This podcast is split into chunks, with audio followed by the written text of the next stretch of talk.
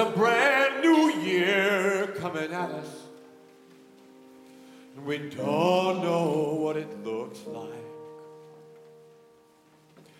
Yeah, there's a brand new road for walking, and we don't know how it ends. So we're gathered here this morning we're the fearful and the faithful. We'll face this year together as a community of friends.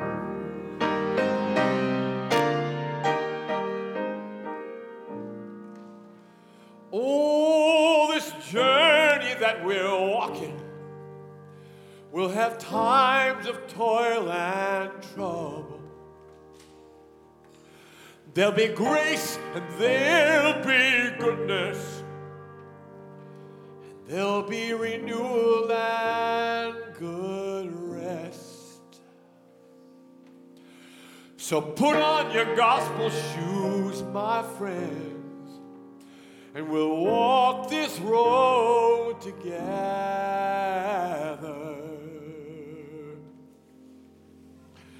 The answer to this riddle will be our constant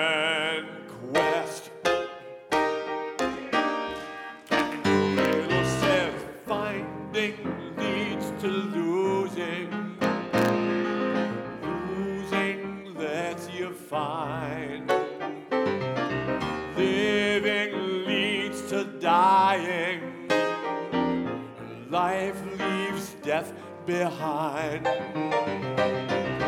Losing leads to finding. That's all that I can say. No one will find life another way. Words in the bulletin. Sing it with me now. I said, finding unless you find to dying.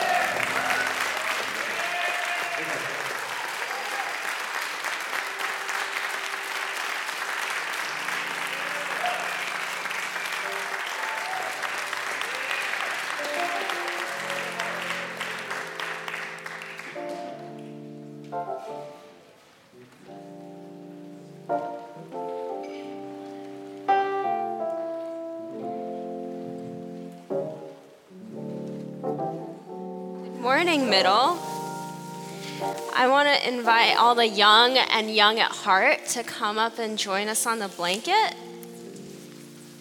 Move over here.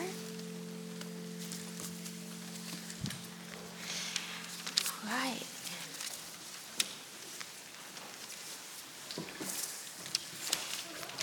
Hello. So, Happy New Year, everyone. Did, did anybody celebrate the beginning of 2020 with anything special? No. Maybe see fireworks, go to a New Year's party. I saw fireworks. Yeah? Yeah? New Year's party. New Year's party? Okay, good, good. So this weekend, we are celebrating Lunar New Year, um, which is a holiday celebrated in lots of countries in Asia and, of course, here in New York. Um, and so, according to the Chinese zodiac, this is the beginning of the year of the rat.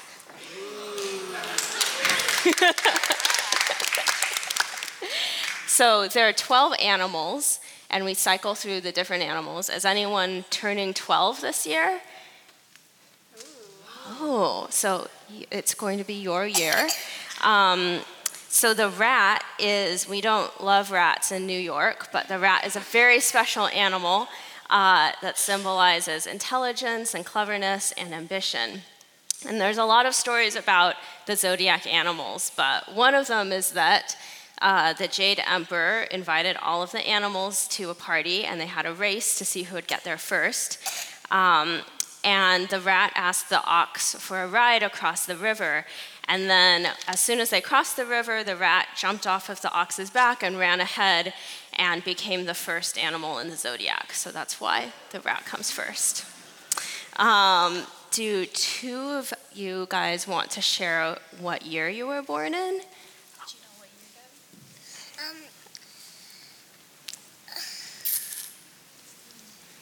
Not sure? Almost four? 2016. That would be the monkey. Yeah. Which would make you versatile, brave, and gifted. All right. All right. And I am. Wait. Someone else want to? Um, March 21st. All right. Uh, 2014. 2015. Okay, nice. He's a host. Yeah. So that's the year of the ram. I'm also born in the year of the ram. Um, generous, frugal, and tolerant, which comes and goes sometimes. Um, so uh, we, there's another list in the back, so we can look up more birthdays later. Uh, now, a standard greeting for Lunar New Year is to say Gong Hui, Gong Hei Fa Choi. Do you guys want to practice saying that? Gong Hei Fa Choi. Great. Do you guys want to stand it up and say for our prayer today? Turn around and face the congregation.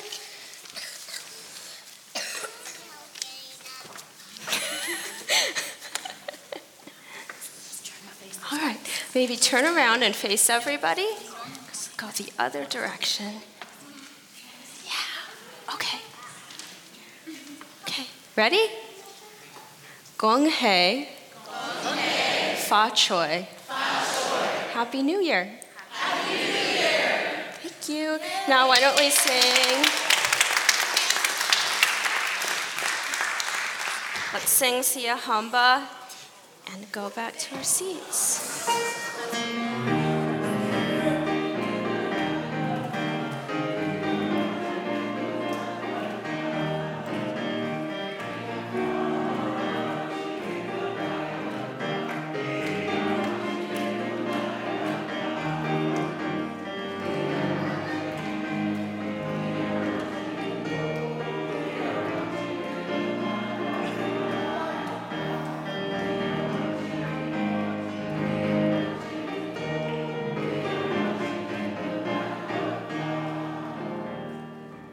Good morning again, everyone, and welcome to Middle Church as we are celebrating Lunar New Year. So glad that you're here. My name is Amanda. I'm one of the pastors here, and on behalf of Jackie, Reverend Dr. Jackie Lewis, and the consistory, we're so happy that you decided to come to Middle and be with us today. There's a lot of things happening in the life of our church. We'll start with this afternoon. Um, at 4 o'clock, our gospel choir will be participating in an annual interfaith concert which brings together um, faith communities of the East Village called Spiritual Sounds. And it's a beautiful night. Uh, we will be at, let's see if I can open it up and, and find it this time. We will be at the Church of the most Holy Redeemer, Nativity Church on East 3rd, I believe. If you'd like to come and walk together, we'll be leaving from the social hall around 3:45. Hope that you can join us tonight for that wonderful um, event. There are many other things happening, including our um, congregational book read, which begins next Sunday. So I hope that you will open up the bulletin and find all the ways that you can get plugged into this life and this community. Speaking of this community, is anyone visiting with us today for the very first time? If so, I'd love for you just to raise your hand and keep it up for a minute so we can welcome you and say hello. We're so glad that you're here. Hi, welcome. Where are you visiting from? St. Louis, welcome. How'd you find out about Middle Church? Woo! I just wanted a little shout out for you. and who else? Who had their hand up here? Yeah? From Seattle, welcome, welcome. Anybody else over here that I missed? Hi, where are you all visiting from? Paris. Paris. Good. Anybody in the balcony? And let's say hello to our online members that worship with us from all over the world every Sunday at 11:45 and Natalie our digital minister who's with them on all of our virtual platforms. So glad that you all are worshiping with us as well. Um, we also have some very special guests with us today. Um, first of all, you've already heard uh, Ken Medema, who was, uh, yes, let's give it up for Ken and Beverly, who's here with him as well. Ken is a um, critically acclaimed um, singer songwriter phenomenon, and we are honored to have you here with us today, Ken. I grew up going to middle school church camp listening to Ken, so we, we go back a long time, and it's so good to hear you uh, in this space, which is also a part of my faith journey. Ken will be in concert tomorrow night at the Jackie um, Kennedy Onassis High School in Hell's Kitchen at 7 p.m., along with other Broadway performers. That's a free concert, so you'll want to join him at 7 o'clock tomorrow night. We also have a very special guest in our pulpit today, a friend of ours from Union Seminary, Dr. Su Yon Pak. We're so glad that you are with us today. Um, Dr. Pak is the person who coordinates all of our wonderful interns like Monique and Vanessa who come to us from Union. So we are very grateful for you. And now I would like to invite Darren, the chair of our consistory, up for one final announcement. Thank you. Good morning, everybody. Good morning. Uh, so I just want to take just a quick moment because I know one of the things that is a big part of Middle Collegiate Church that sometimes we don't. Uh, sometimes we unpack more or less is our public theology. And there's a couple things to that. You know, in one part, we, you know, as a church, we want to grow this movement, this, this beautiful community that we love so much. We want to grow it and attract people to come here. But also, I know so many people in this church, you know, they, went, they came from elsewhere, whether that's geographically or a different church, where the, the version of Christianity that we heard uh, was sometimes used in th- ways that feel unchristlike. And in conversations that we've had over the last few years, then, we've started talking about how can we reclaim and reframe Christianity all around the world. And so, hearing those conversations, being in those conversations in this congregation, uh, the consistory a couple years ago rewrote Jackie's job description uh, to really put a big focus on what she had already been doing already, which is public theology. And so I wanted to share with you a, a piece of that public theology today that is particularly exciting. Uh, one of the ways that we grow this movement is when Jackie preaches elsewhere, because the words that we hear in this pulpit that attracted so many of us to make this our church home attracts other people. But also when that theology and that way of looking at Christianity is preached in pulpits all around the country and all around the world, it truly reframes and reclaims Christianity. Um, and so, one of the beautiful things, I'm just pulling up my notes because I want to make sure I get all the names right that has happened recently. I don't know if a lot of you have noticed, um, but we often have guests here from Paris, guests here from France. Um, and Jackie uh, was preaching at Princeton a little while back, and she was preaching at Princeton about race. And the senior minister of the American church in Paris was there. They had not uh, typically had a Black History Month celebration. and had not typically been something that they recognized, but they were really wanting to make that happen in Paris and in France. And they heard Jackie preach and they saw what was happening at Middle Collegiate Church. And our senior minister, Jacqueline Lewis, was invited to preach three worships on February 2nd at the American Church in Paris to kick off their Black History Month for the first time ever.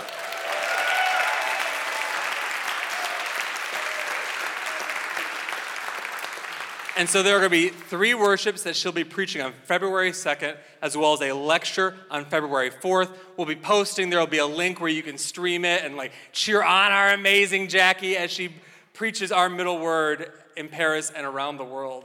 But I want you to know that what you have done and that what you have built here, and this idea of what Christianity can be, that Jackie preaches from this pulpit, that is sung in our songs, is being heard all around the world. And this is the work that so many of us needed years ago when it would have changed our life to have heard a different version of Christianity preached than the one that might have felt more limiting to us or even hurtful to us in the past. And that is what is going to happen all around the world on February 2nd. And that is what Jackie will continue to do, taking her charge from you. And I want to thank you all much. And I want to ask you give her another round of applause and send all the prayers and support this way.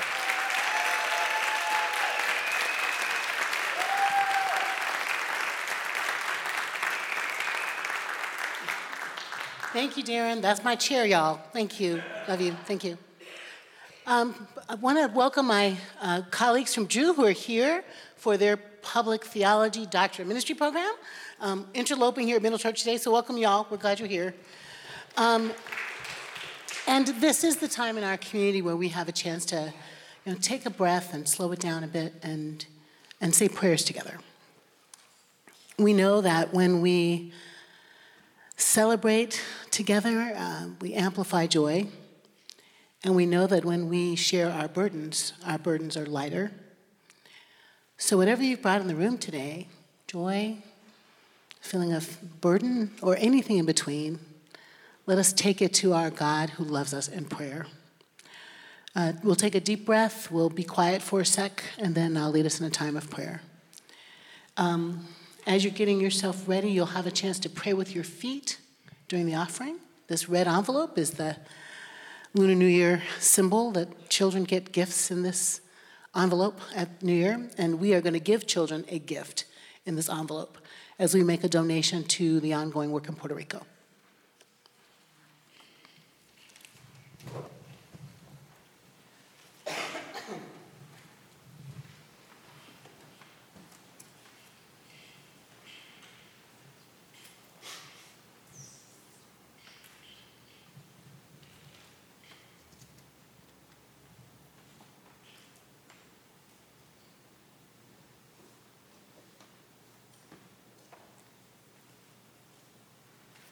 Let us pray.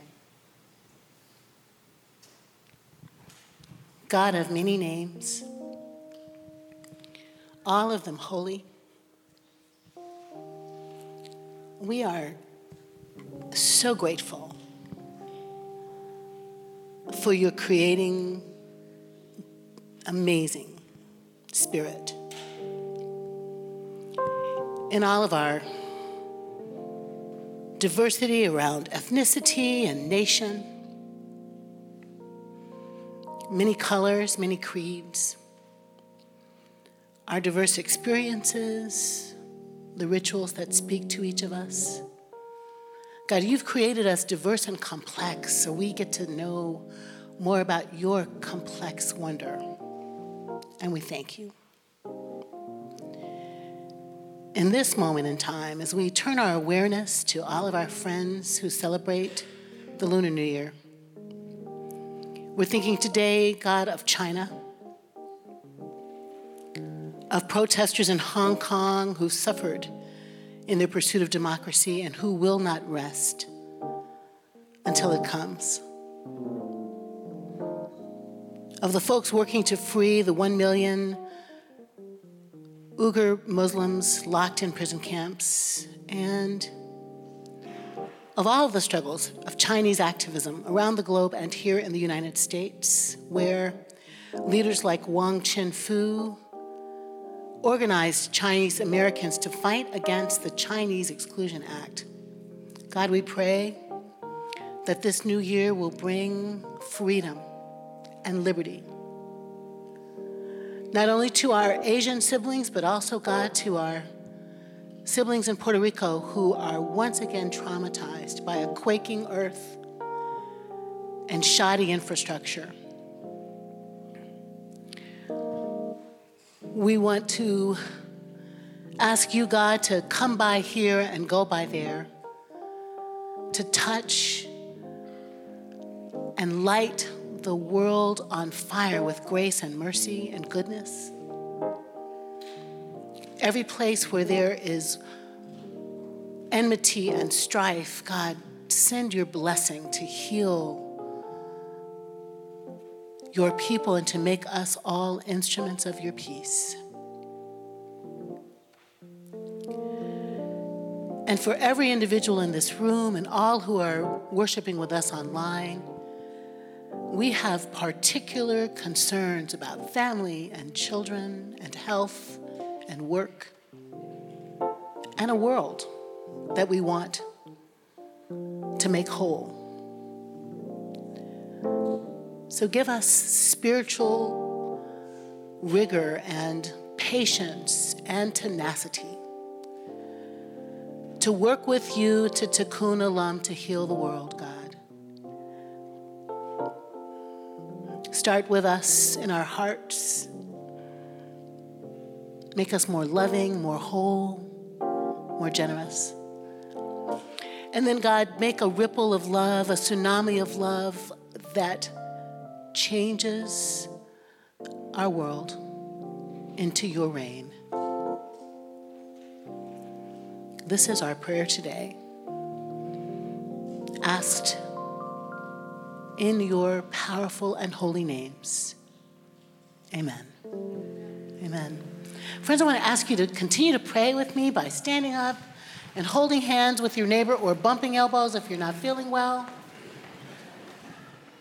It's not nice to say, I'm so sick, I love you.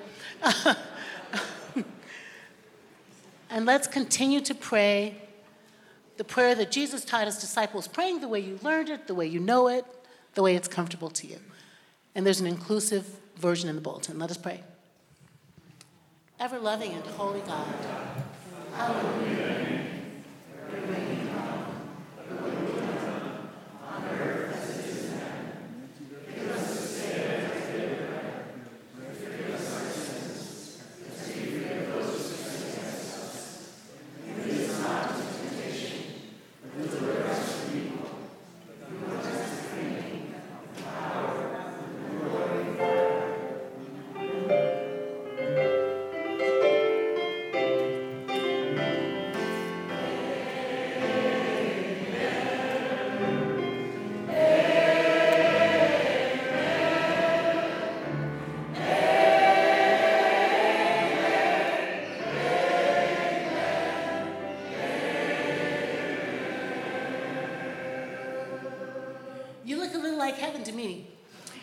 So why don't you pass the peace that surpasses understanding with your neighbors, greet the people around you, go by and say hello to one of our visitors. Peace be with you. Peace.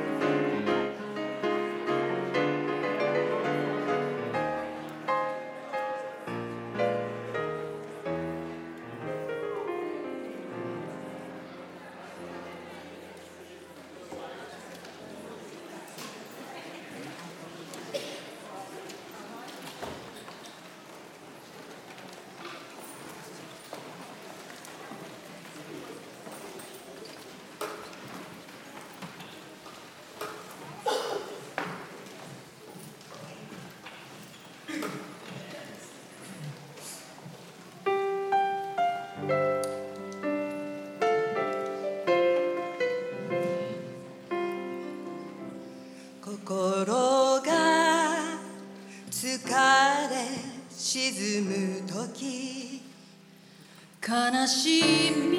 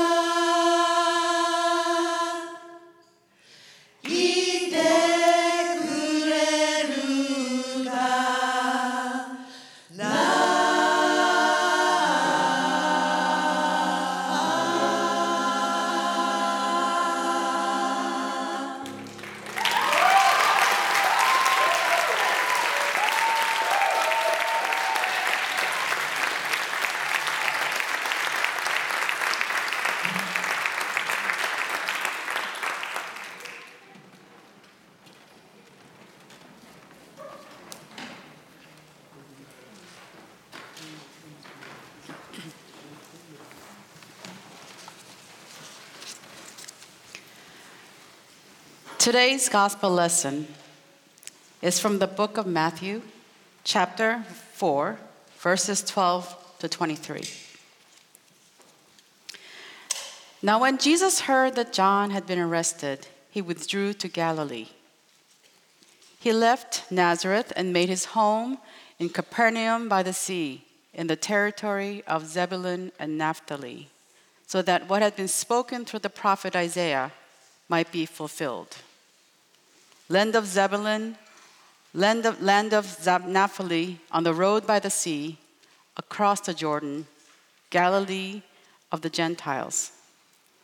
The people who sat in darkness have seen a great light. And for those who sat in the region and shadow of death, light has dawned. From that time, Jesus began to proclaim, Repent, the kingdom of heaven has come near. As he walked by the Sea of Galilee, he saw two brothers, Simon, who is called Peter, and Andrew, his brother, casting a net into the sea, for they were fishermen. And he said to them, Follow me, and I will make you fish for people. Immediately, they left their nets and followed him. As he went from there, he saw two other brothers, James, son of Zebedee, and his brother John, in the boat with their father Zebedee, mending their nets. And he called them.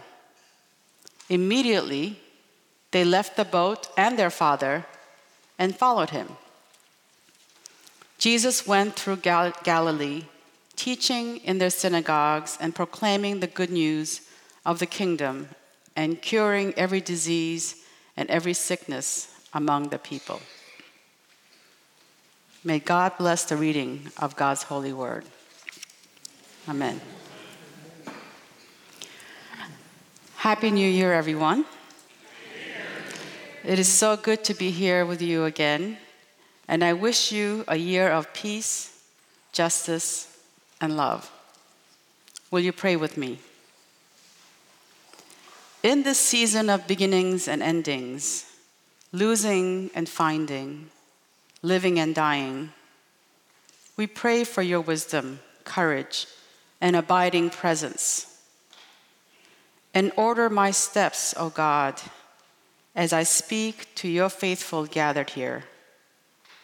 In your holy name, amen. In 2017, the Asian Pacific Islanders Caucus at Union Theological Seminary created this particular liturgy to be enacted at the beginning of their worship services, commissioning services, and other public gatherings. Reimagining the genealogical account found in Matthew chapter 1 verses 1 through 16, they created their own genealogy rooting themselves in the people and saints that have gone before them, this ritual was a witness to the continuing struggle for justice, as well as the passing and receiving of the baton that has been relayed from generation to generation. Their work for justice begins not with them, but with those who have walked the path before them. This liturgy does not trace biological ancestry. Rather, it is shaped by socio historical and political realities. Knitting an alternate kinship structure, the litany inserts and imagines a net of connections not constrained by time, space, location, or even DNA weaving together the names of Asian Pacific Islanders activists, faculty, alums, and students into a radical kinship network, they name the political reality, political history, and locate themselves in this ongoing narrative of the justice work of Asian Pacific Islanders. And I want to read you an excerpt from this litany. Vietnamese and Cambodian refugees, the parents of Thich Nhat Hanh, and Korean comfort women, the mothers of Roy Sano, and Larry Itliong and Merle Woo, the parents of Vincent Chin, and so forth until Fred Korematsu, the father of Kosuke Koyama, and Grace Lee Boggs, the mother of Mineo Katagiri, and Mineo, the father of Yuri Kochiyama, and so on. They weave a radical kinship ancestry. This morning, we read a story from the Gospel of Matthew. And this gospel begins with the genealogy of Jesus. And for 16 verses, it meticulously records 42 generations from Abraham to Jesus. In this account, the writer of Matthew traces Jesus' ancestry to King David as a way to claim Jesus as a long awaited Messiah in the royal lineage, as well as to Abraham to indicate that he is an Israelite. By doing so, they recall the promises God made to Abraham and to David. And as the gospel is written in the shadow of the Roman Empire, it both mirrors and contests the imperial realities of that empire. This genealogy of Jesus traces authority through God's just purposes, unlike the genealogy of the emperor, which traces the authority through wealth, power, and elite status. In other words, for Jesus, the power comes not from Rome, but from God. It is in this context I turn to our gospel lesson today. This story is a well known one about Jesus' first foray into ministry. Baptized by John the Baptist in chapter 3, in the early part of chapter 4, Jesus goes into the wilderness to be tested by Satan. After the wilderness, he begins to assemble his team of disciples. And walking along the shore of the Sea of Galilee, Jesus sees two brothers, Simon and Andrew, casting a net into the sea. And he commands, Come and follow me, and I will teach you to fish for people. And these two brothers leave their nets immediately and follow him. Then, walking further along, he comes across two sons of Zebedee, James and John, also fishermen, mending their nets with their father. Jesus calls them, and they too leave their boat and their father immediately and follow him. These four men show no hesitation at Jesus' command. They follow him immediately. Not like the man Jesus calls later in chapter 8, verse 21. This man asks to go and bury his father first before following him to which Jesus responds, Follow me and leave the dead to bury their own dead. The story of a carpenter calling the fishermen inspired many songs, many sermons, groups, bumper stickers, Sunday school, and vacation Bible school curriculum. It speaks to one's desire to follow their higher calling, to discipleship, to work for greater purpose, for God's kingdom. And isn't this what we're called to do? Should we not all be inspired by their willingness to forsake all to follow Jesus, even unto death at the cross? Isn't this what discipleship means?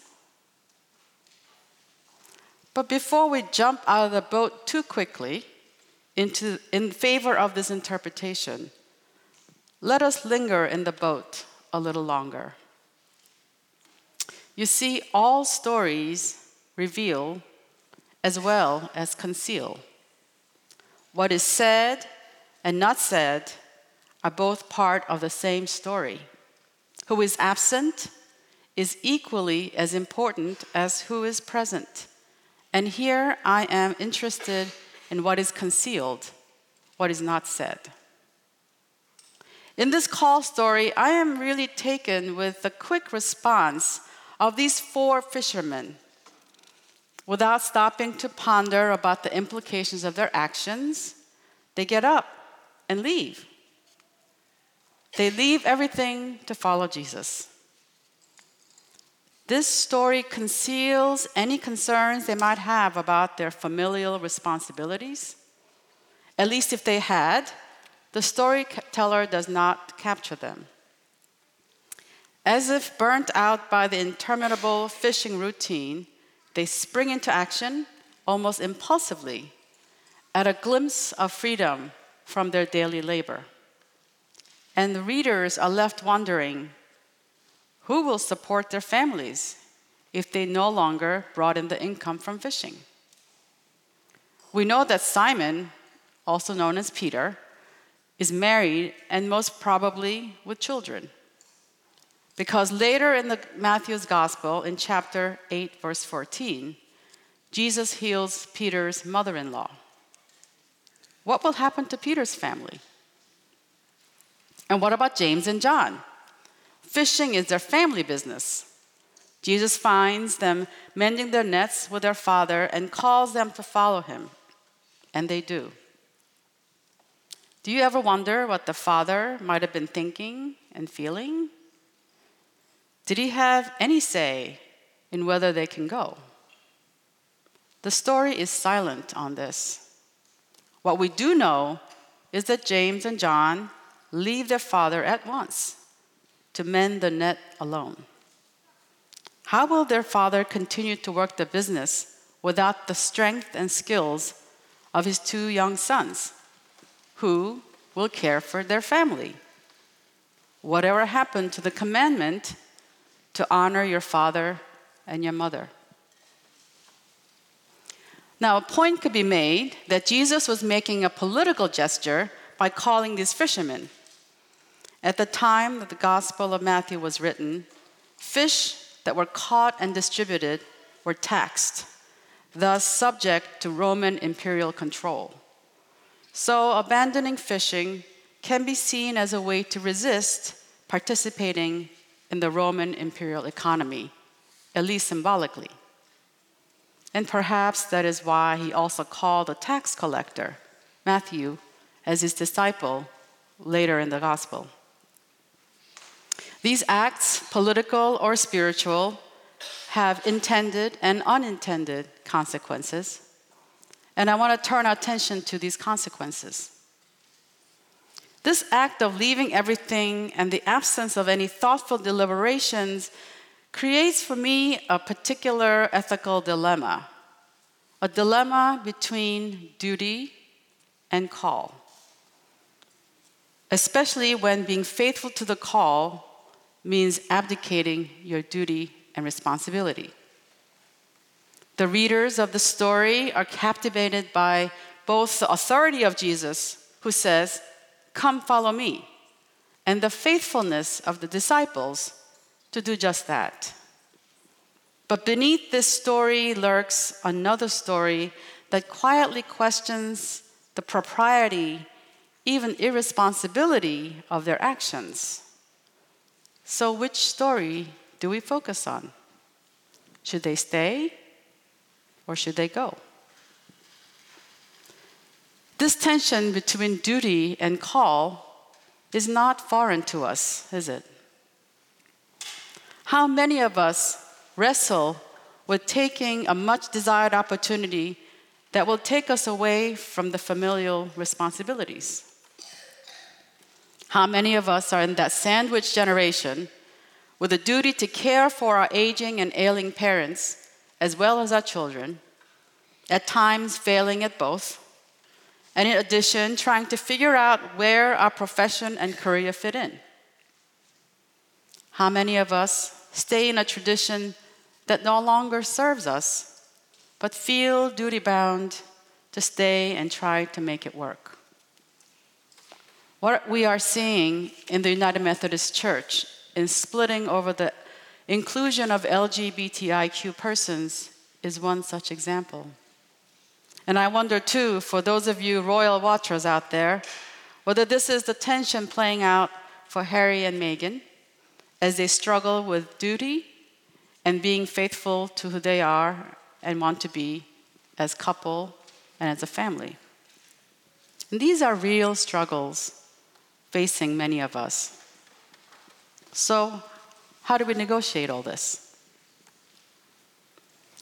Well, I want to propose engage, engaging another ancient tradition and practice to help us with this negotiation. While Matthew's gospel leans in favor of the call at the expense of the duty, I want to counterbalance this by reading this text from the perspective of the Confucian virtue of filial piety. Now, don't get me wrong, I'm not pr- proposing an uncritical acceptance of Confucianism, which has contributed to gender and class oppressions for many centuries in East Asian countries where Confucianism took hold. Built on elaborate system of hierarchical relationships, Confucian philosophy structured inequality into the system not only as natural, but essential for peace and harmony. Of the five social relationships ruler to subject, parent to child, husband to wife, elder sibling to, to younger sibling, and friend to friend, with the exception of the last category, these relationships are strictly based on hierarchy. In particular, for a woman, as a child, she has to obey her father then obey her husband after she marries, and as a widow, obey her adult sons. Women have a life of obedience, and it somehow doesn't sit very well with me. Growing up as a Korean immigrant in the US, I had the space to resist and rebel against his oppressive patrilineal practices and expectations. But I also know that it's like the air we breathe and the water we swim in. It is ever present in our interactions, relationships, and expectations. So it is with caution that I engage the Confucian virtue of filial piety. Filial piety is central to how Confucian societies think and create human relationships. It is one of the most elemental of virtues motivated by a deep sense of gratitude for the care that I received from my parents, it is my duty to pay the care debt to my parents. The practice of filial piety consists of obedience, care, service, and respect of one's parents while they're alive, and proper burial, mourning, and remembrance rituals after they're dead. So James and John, abandoning his father, would amount to an act of filial disobedience. And from a Confucian perspective, they cannot be a good disciple if they cannot be a good son. Everything flows from filial piety, and because family was the core institution of the Confucian social order, it formed the basic economic, political, social, and religious unit. Filial piety moves from the home to the state, from obedience to one's parents to responsible citizenship. And those who do not respect their parents cannot respect others. And without filial piety, we cannot have the propriety, loyalty, discipline, faithfulness, and bravery, which are important qualities of an honorable citizen to function in society. Understood in this light, James and John, having done an act of filial disobedience, could not be loyal, faithful, and brave disciple of Jesus. It makes me wonder if this is why they also abandoned Jesus too at the time of his greatest need at the cross. Having lived my life in hybrid spaces, in between the US and South Korea, between Confucianism and Christianity, between filial obedience and filial disobedience, Yes, you may be surprised to hear I had a lot of disobediences. I have come to appreciate filial piety, albeit my own way. So I want to mend filial piety into the net of the dilemma I posed earlier the dilemma between duty and call. I have come to realize that the duty of filial piety is not just a duty, it is a call. It is what we're called to be and to do. When my parents came to live with me and my partner after my mother's Alzheimer's diagnosis, caring for them and particularly caring for my mother was not simply doing my duty as a good filial daughter. No, it was a calling, my calling for that time. In that season of my life, my call was to care for my mother. My aunts and uncles constantly remarked that I was a dutiful daughter, and how my partner, Kathy, consistently showed up in all the caring responsibilities. But I could not have done the endlessly difficult and emotionally painful work of caring for my mother if I hadn't understood it as my calling for that time. And this calling of mine was imposed on and shared by my partner, without whose support this work have not been only lonely, but perhaps impossible.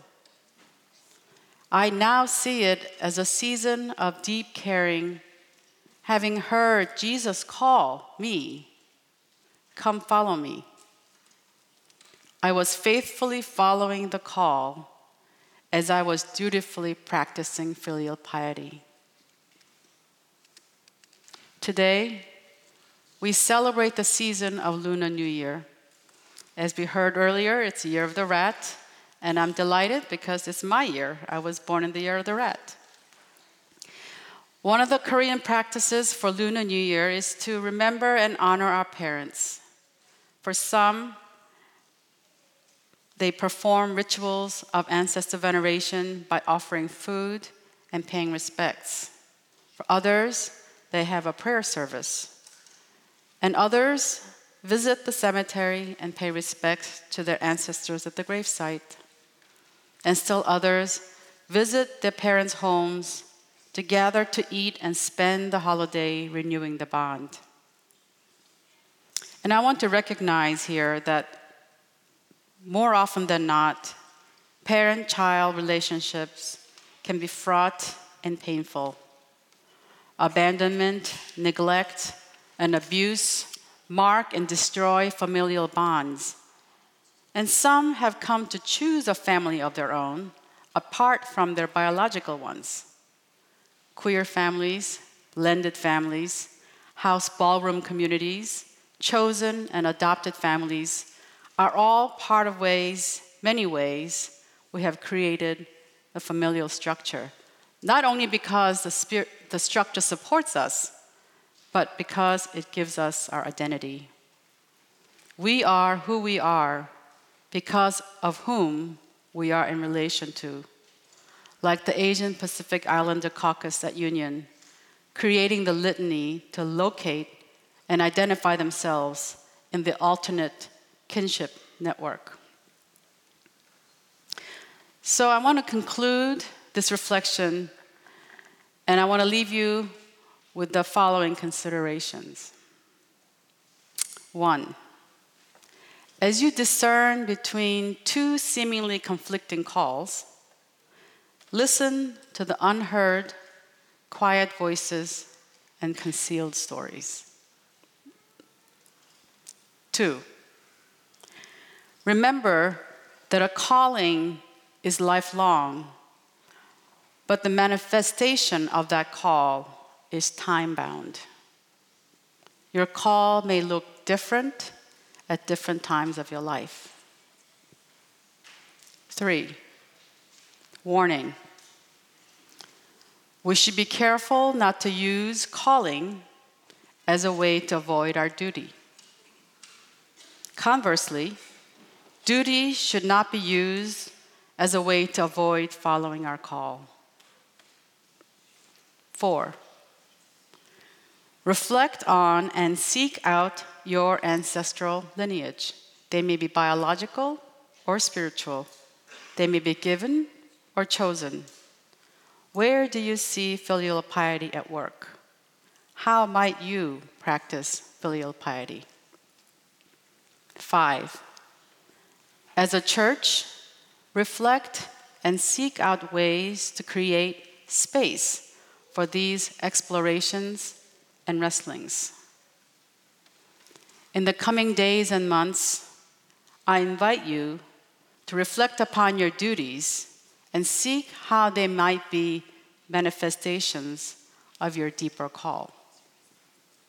May God grant us the wisdom and courage to mend the net of filial piety as we hear God's command Come, follow me in authenticity and in love. Amen.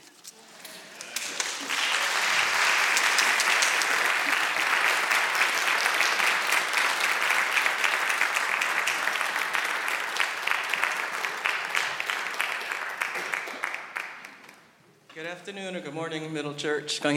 Happy New Year. I um, became a member of Middle in 1997. And when I first got here, I was unemployed, unemployable. I dropped out of seminary. And when I came here, there was only one other person that looked like me Louis Lou. I see in the building? Anyway, so I came to this church at the invitation of a member of the, of the gospel choir. And what I liked about this church is that when I walked through the doors, no one asked any questions. No one cared where I had been or what I had been through. They just welcomed me with God's love. In the early days at middle, Chinese New Year was coming, and I would call the office and mention that the new year was coming, and it would be a, line item in the bulletin. Man, how things have changed. I think this is the ninth or tenth year of our annual Lunar New Year celebration. Thank you, Jackie. Yeah, it's now an annual worship celebration here at Middle Church. This year we celebrate the year of the rat, my year, thank you very much. Um, and today, I also want to lift up and celebrate Edna Benitez, who had just, he was just returned back from administering aid in Puerto Rico.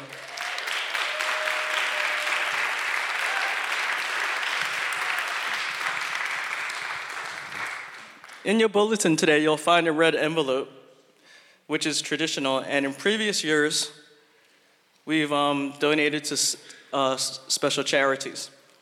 The red envelope, um, the red envelope uh, contrib- contributions today will be given to the um, Collegiate Church Medical Brigade to the island of Puerto Rico, which, as you know, continues to suffer the devastation of earthquakes. Please give generously. You can put that red envelope in the offering bag as it comes around. And if you're interested in joining the church or want more information about joining the movement, please see Amanda after worship. Together, we can be the movement God is calling for in this new year. Thank you.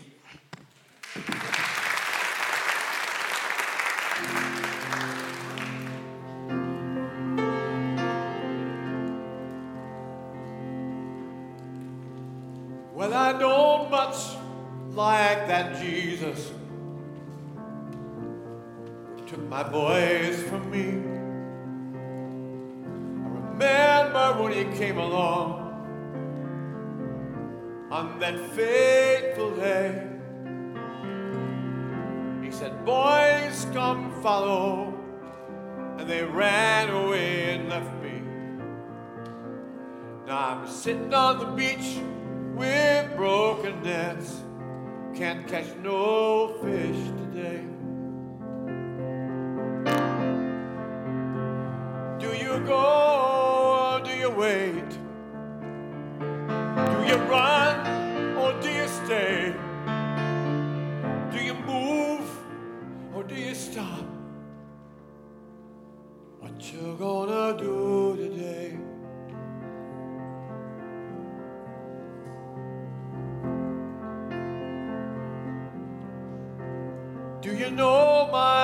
Son in law, Simon? Took such care of me. Always so devoted to kids and family. Now he left to follow Jesus on that grand and glorious crusade. Oh, yeah, he's a big shot, all right, and that's just fine. Me, he's gone away. Do you go or do you wait? Do you run or do you stay? Do you move or do you stop? What you gonna do today? And when my daughter made her changes, became Joseph. She went to that church in New York City where she knew she'd be at home. And I am her mama. And now there's not enough money. I don't know how to make it. What have we become? Go? Do you wait? Do you run or do you stay? Do you move or do you stop? What you gonna do today?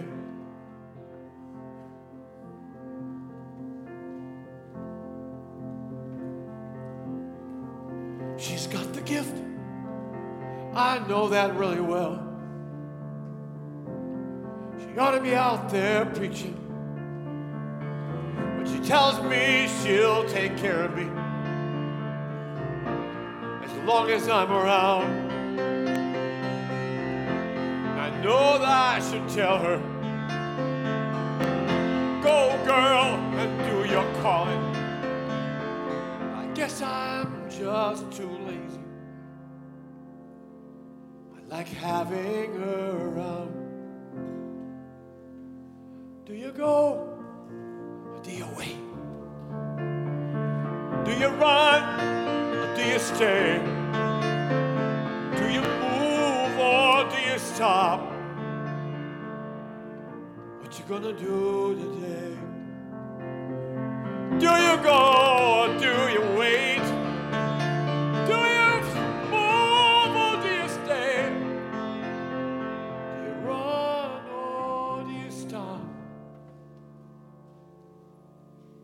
gonna do today? What you gonna do today?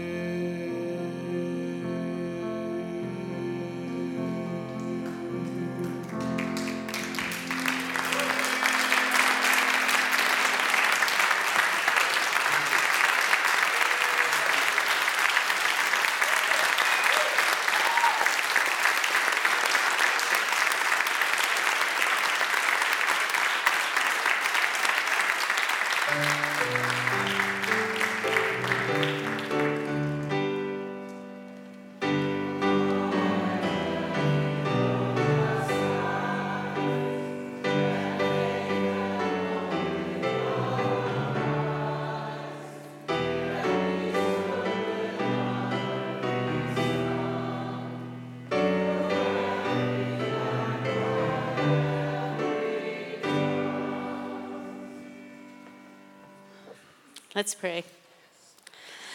Whew. God, we feel you here today. We are so grateful for all the ways your spirit has moved through us in this space, through our gifted preachers, singers, and improvis- improvisation of song. We give you thanks. God, for the ways we've been moved to give and to respond to your call today. We are grateful. And we know now that this money will be used way beyond these walls in ways that we cannot even imagine. And it's to you that we give the thanks and the hope. Amen.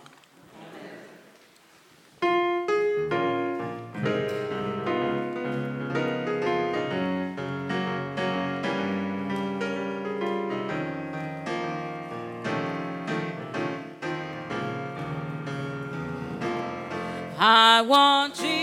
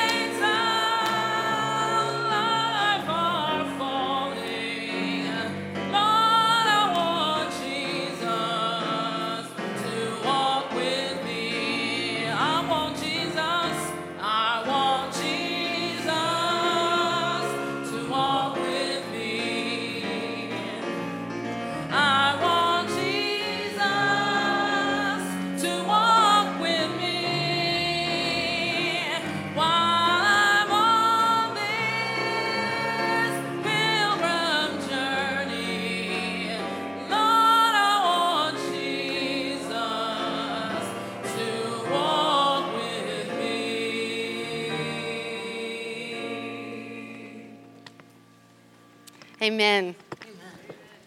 I've asked Darren to come up, and I'm going to ask John Jenkins to come up real quickly as well. And while John is coming up, I want to say a special thank you also to Rising Sun, that volunteer group that Kaede leads so beautifully. Thank you all so much. It was a beautiful gift. We want to give a special blessing to John and Jackie as they go to France. And so, John and Jackie, if you will stand here first and we will be behind you all. May the words of God be with you and around you as you go to proclaim God's good word. May the work that you do, encountering race, be seen as central to your calling, this specific moment for this specific time, because we know it is not separate from the work of God. You go with God's love, you go with God's grace, you go with our gratitude, and you also go with God's expectation. Middle family, the same is to you. You leave this place with God's grace, love, and expectation that every single one of you will be change makers and will respond to the specific calls in your life. Amen. Amen. Amen.